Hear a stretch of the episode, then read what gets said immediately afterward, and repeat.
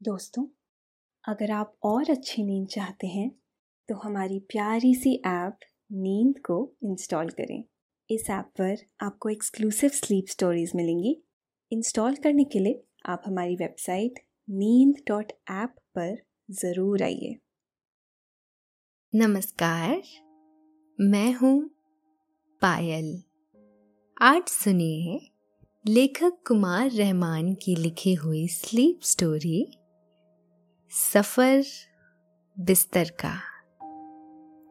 कहते हैं, भूख न जाने बासी भात और नींद न जाने टूटी खाट।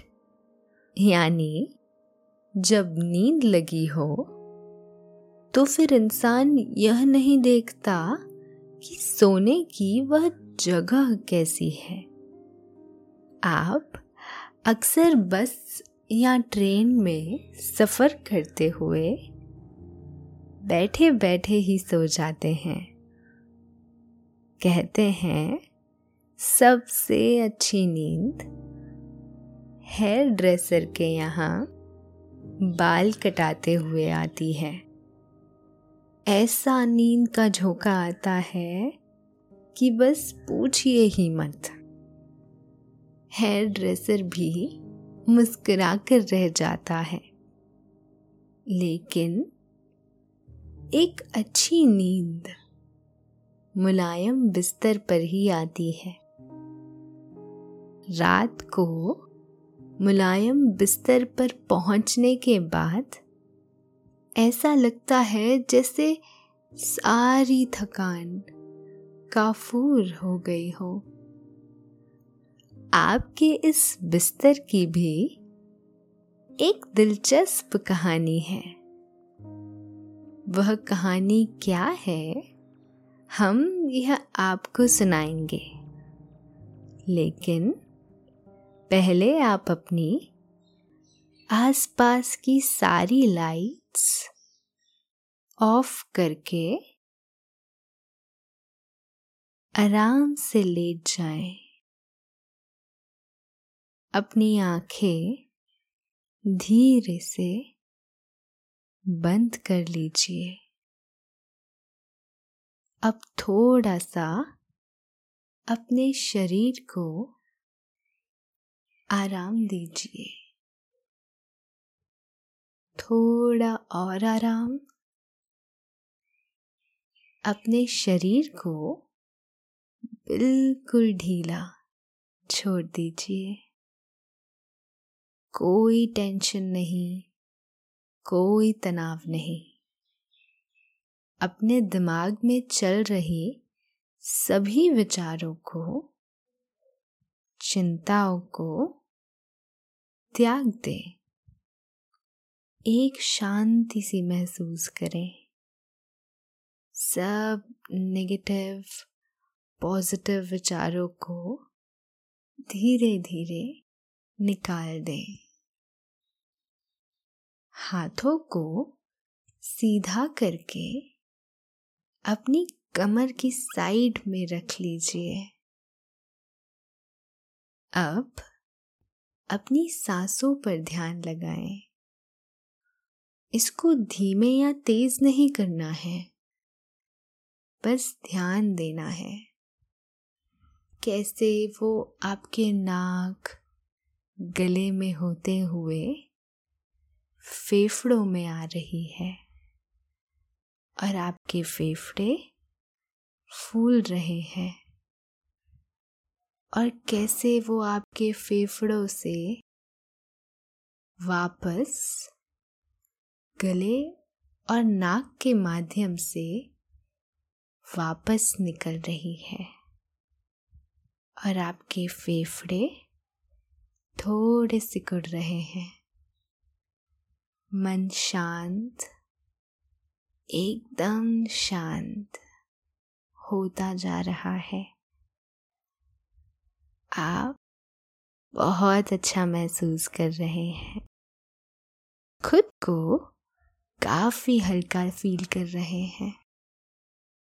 सब तरफ़ शांति ही शांति है। सुकून है, खामोशी है। बिस्तर, सबसे सुकून की जगह। दिन भर का थका मंदा आदमी बिस्तर पर पहुँचने के बाद बहुत रिलैक्स फील करता है। बिस्तर सिर्फ़ सोने के लिए ही बेहतर जगह नहीं है। सबसे रिलैक्सफुल जगह होने की वजह से टीवी देखना हो, कोई किताब पढ़नी हो, या मोबाइल पर गेम खेलना हो, बिस्तर से बेहतरीन जगह भला कौन सी हो सकती है? कभी सोचा है आपने कि इस बिस्तर का भी एक इतिहास है? इसने भी बड़ा लंबा सफ़र तय किया है। यह अचानक ही फोम वाले गद्दे में तब्दील नहीं हो गया है। इसका इतिहास सौ, दो सौ साल पुराना नहीं है। एक या दो हज़ार साल पुराना भी नहीं है। बल्कि सत्तर हज़ार साल पुराना है बिस्तर का इतिहास। बिस्तर इस्तेमाल किए जाने के प्रमाण पाषाण काल, यानी पत्थर युग से मिले हैं। वैज्ञानिकों के शोध में जब यह बात सामने आई तो वह भी आश्चर्य में पड़ गए। ऐसे प्रमाण दक्षिण अफ्रीका की पहाड़ी गुफाओं से मिले हैं। यह बिस्तर कपड़े के नहीं, पत्थर के थे। गुफाओं में ज़मीन पर कीड़े, मकोड़े, सांप और बिच्छू के डर से पत्थर युग का मानव थोड़ा ऊंचाई पर पत्थर का बिस्तर बनाता था। यह एक समतल बड़ा सा पत्थर होता था और अंधेरा होने पर पत्थर के दौर का मानव इस पथरीले बिस्तर पर लेटकर सो जाता था। एक और दिलचस्प बात शोध में निकलकर आई है, पत्थर युग का मानव सर्दियों में पत्थर के इस बिस्तर को गर्म भी करता था। वह इन चट्टानों में लकड़ियाँ या ऐसे ही तमाम चीज़ें रख कर उसमें आग लगा देता था। इससे चट्टान काफ़ी गर्म हो जाती थी। इसके बाद बाहरी सतह कुछ देर में ठंडी हो जाती थी। लेकिन भीतर यह गर्मी काफ़ी देर रहती थी। इससे उन्हें आराम की नींद आती थी। खोजकर्ताओं को उस दौर की कई ऐसी चट्टानों पर राख की परत मिली है। इससे इस बात का अंदाज़ा लगाया गया था। मानवों ने जब आबादी बनाकर रहना शुरू किया तो भी उनके बिस्तर ज़मीन से थोड़ा ऊपर ही रहते थे। वजह वही थी, खतरनाक कीड़े मकोड़ों से बचाव। इसके पीछे एक और कारण भी समझ आता है। बरसात होने पर जब सोने की जगह पर पानी भर जाता रहा होगा तो भी नींद में खलल नहीं पड़ता होगा। और मानव आराम से सोता रहता था। इससे समझा जा सकता है कि मानवों ने ऊंचाई पर सोने की समझ काफ़ी पहले पाली थी। बाद में यही समझ चारपाई या पलंग के रूप में सामने आई। शोध में पता चला है कि दस हज़ार साल पहले मानव ने आरामदेह बिस्तर बनाना सीख लिया था। जानवरों की खाल में पत्तों को भरकर ऐसे बिस्तर बनाए जाते थे।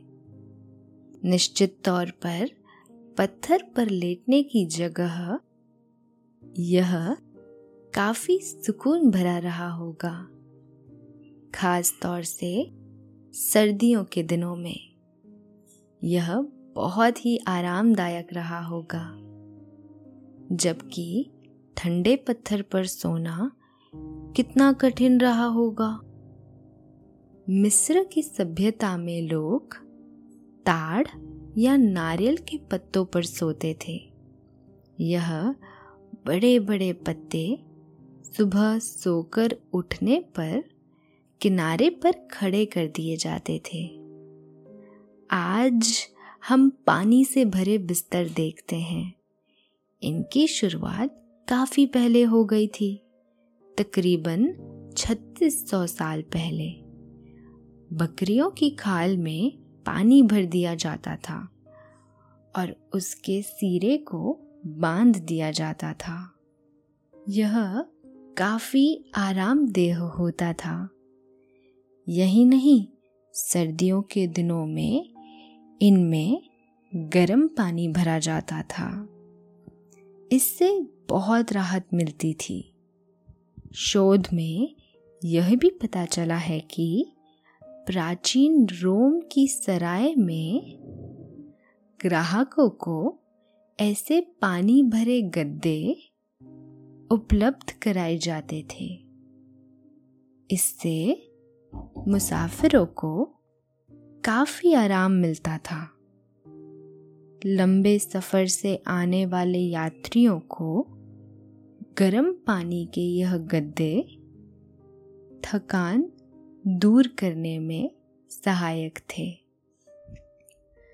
रिसर्चर्स का कहना है कि प्राचीन समय में मिस्र के लोग लकड़ी के पलंग पर सोते थे। यह पलंग आज की तरह के नहीं थे। यह ऊपर की तरफ़ ऊँचे होते थे। ऐसे ऊँचे पलंगों का इतिहास चीन में भी मिलता है। संभवत इसके पीछे यह सोच रही हो कि इससे हाजमा दुरुस्त रहता है। आज भी बहुत सारे लोग सिरहाने के पाए को ईंट लगाकर ऊँचा करते हैं। पूरी दुनिया सिर्फ़ बेड पर ही नहीं सोती थी। जापान में ज़मीन पर सोने का प्रचलन सदियों पुराना है। वहाँ आज भी ज़मीन पर सोने का रिवाज है। शायद इसकी एक वजह वहाँ आने वाले भूकंप हो। इस लिहाज से ज़मीन पर सोना ज़्यादा सुरक्षित रहता है। वहाँ जिन बिस्तरों पर लोग सोते हैं, उन्हें टेटामी कहा जाता है। आम तौर पर इसे चावल की भूसी से बनाया जाता है। यह आरामदेह बिस्तर होते हैं। इसी तरह से कज्जाक लोग भी ज़मीन पर बिस्तर लगाकर सोते हैं। कज्जाक मूलता खाना बदोश रहे हैं। वह अपना बिस्तर साथ लेकर ही घूमने के आदि रहे हैं। ज़मीन पर सोने की यह रिवायत वहाँ आज भी कायम है। कजाकिस्तान के लोग आज भी ज़मीन पर सोना ज़्यादा पसंद करते हैं। यहाँ ज़मीन पर सोने के लिए जिस गद्दे का इस्तेमाल किया जाता है, उसे वहाँ की भाषा में तशक कहा जाता है। पुराने ज़माने में यूरोप के गरीब लोग भूसे और घास पे सोते थे। भारत में भी लंबे समय तक गरीब लोग ज़मीन पर ही सोते थे। कच्ची मिट्टी पर बिस्तर डालकर सोना गर्मियों में राहत देता है। सर्दी में ज़मीन पर पैरा, यानी धान के सूखे पौधों को बिछाकर उस पर सोया जाता था। देश में अभी भी तमाम गाँवों में सर्दियों में पैरा ज़मीन पर बिछाकर उस पर बिस्तर डालकर सोने की परंपरा है।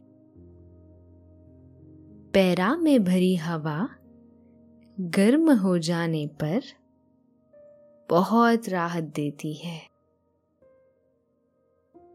भारत में अमीर लोग पलंग या मसहरी पर सोया करते थे। बाद में बस खट्टी बनाई जाने लगी।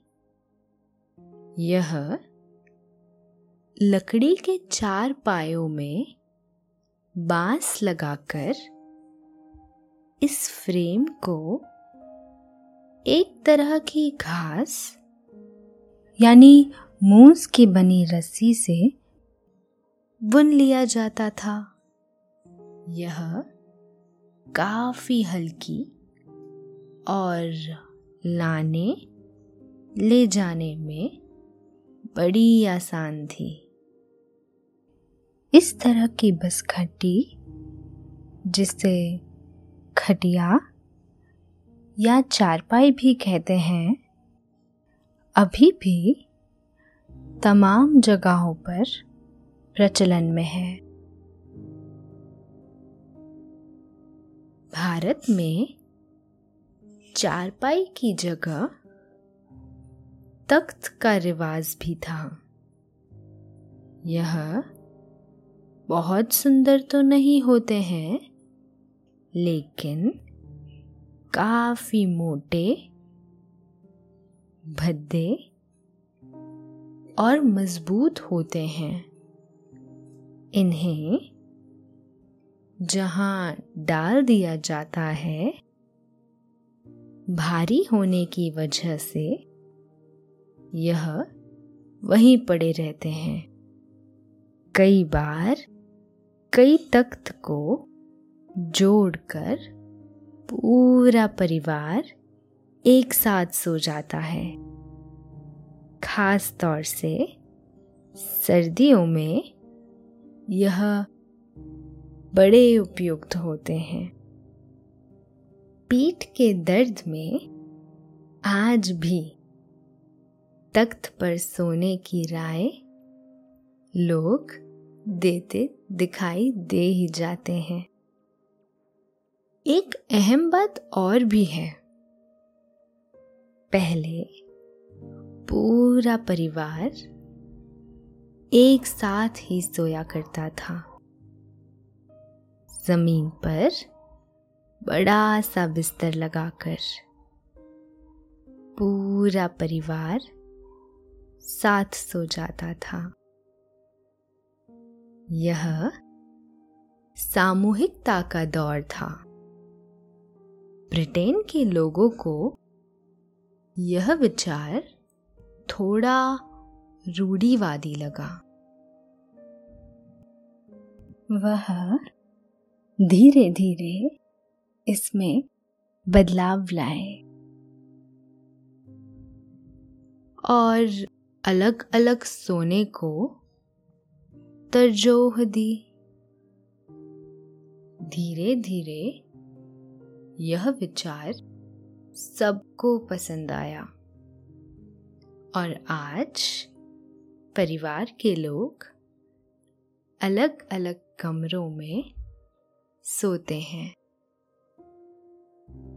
बाद में इसे प्रिवसी से जोड़कर भी देखा जाने लगा। बिस्तर पर खाना खाना हमारे यहाँ पसंद नहीं किया जाता, क्योंकि खाना खाने वक्त उसके गिर जाने पर उसे साफ़ करना बड़ा ही मुश्किल और बोरिंग काम होता है।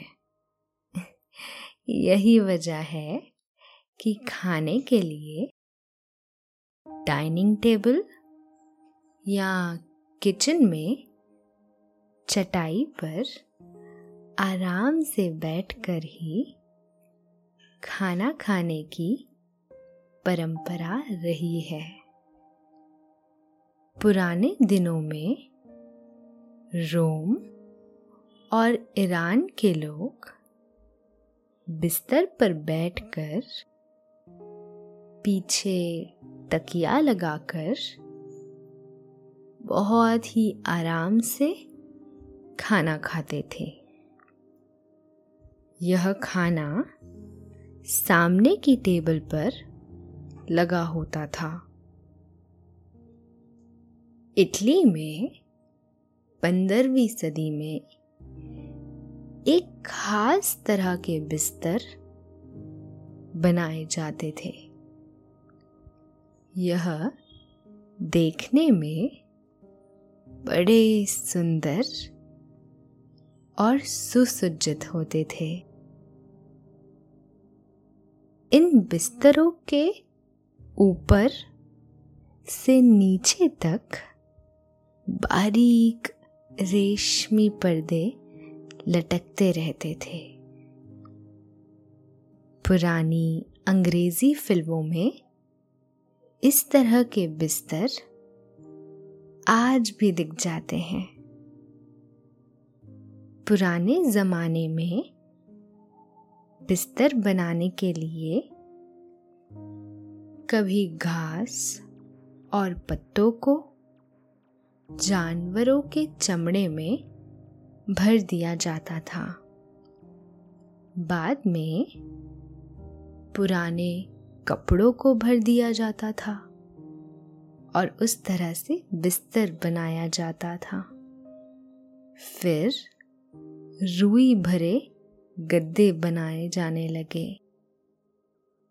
यह गद्दे आज भी इस्तेमाल होते हैं। लेकिन फोम के बने गद्दे 1899 के बाद ही प्रचलन में आए। जेम्स मार्शल नाम के एक शख्स ने पहली बार पॉकेटेड स्प्रिंग कॉइल गद्दे की शुरुआत की। इसे अब आम तौर पर मार्शल कॉइल के नाम से जाना जाता है। लोगों की रुचि। अब, फोम बेड और हाइब्रिड बेड में ज़्यादा है। आज, अगर आप चाहें तो हवा पर भी सोने का सपना साकार कर सकते हैं। क्योंकि हवा वाले गद्दे भी काफ़ी दिनों से मिलने लगे हैं। बस आप गद्दे में हवा भर दीजिए और आराम से हवा के कांधों पर सवार होकर गुड फील कीजिए। यह काफ़ी हैंडी भी होते हैं। और अगर आप हवा की जगह पानी पर लेटना चाहते हैं तो उसके लिए वाटर बेड तो है ही। इस बेड में पानी भरी है और गर्मियों में ठंडा ठंडा कूल कूल फील कीजिए। इसमें चिल्ड वाटर भरकर और ज़्यादा बेहतर महसूस कर सकते हैं। करवट बदलने पर प्रेशर से जब पानी इधर से उधर सरकता है तो बहुत अच्छा फील होता है। यह थी बिस्तर के सफ़र की कहानी। आप भी इस वक्त एक आरामदेह बिस्तर पर लेटे हुए हैं। नर्म और मुलायम सा बिस्तर। यह आपको बहुत अच्छा फील करा रहा है। ऐसा लगता है, मानो बिस्तर में आपकी सारी थकान विलीन हो गई है। आप बहुत अच्छा महसूस कर रहे हैं। नींद आपके सिरहाने में चुपके से आकर बैठ गई है। वह बहुत आहिस्ता आहिस्ता आपकी आँखों में उतरने के लिए बढ़ रही है। आप भी सोने के लिए तैयार हैं। धीरे धीरे नींद आपकी आँखों में उतर गई है और आप बहुत आराम से सो गए हैं।